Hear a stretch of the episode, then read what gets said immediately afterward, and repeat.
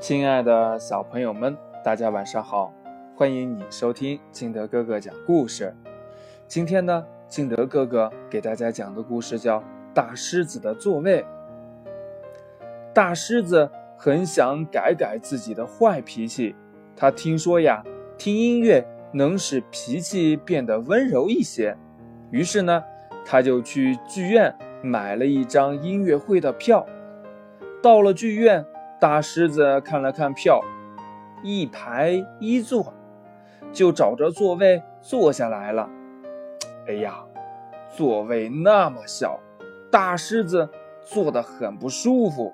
他开始呀，有些烦了。坐在第二排中间座位的是袋鼠妈妈和她的宝宝们。袋鼠妈妈说：“狮子先生，您长得这么高大。”坐在我们面前像一堵墙，您能不能和我们换一换座位呀？大狮子看了看袋鼠妈妈的座位是二排，连腿都伸不直，坐着会更不舒服呀。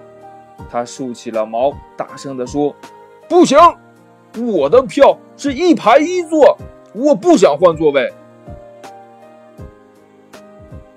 哦。嗯，对不起，这儿恐怕不是您的座位。您看，我的座位才是一排一座。小兔子很有礼貌地说。大狮子更生气了，压着火说：“你的座位？要知道，我最近正想改改自己的坏脾气，要不然的话……”小兔子只好退到边上。哭鼻子去了。这时候呢，大象从后面慢悠悠地走来了，说：“您好，大狮子，这家剧院从不把前边的座位安排给体型较大的动物，这样会挡住后边的小动物的。”不可能，大象先生，我的票的确是一排一座呀。大狮子边说边把票拿出来递给大象，大象看了看票，扬起了长鼻子笑了：“呵呵呵，您再仔细看看，您的票座位是楼上的一排一座，请您跟我上楼去听音乐吧。”大狮子呢，睁大了眼睛，呀，可不是呀，这票上还写着呢，自觉上楼。不挡别人，他那竖起的毛慢慢的垂了下来，红着脸找到了楼上的座位。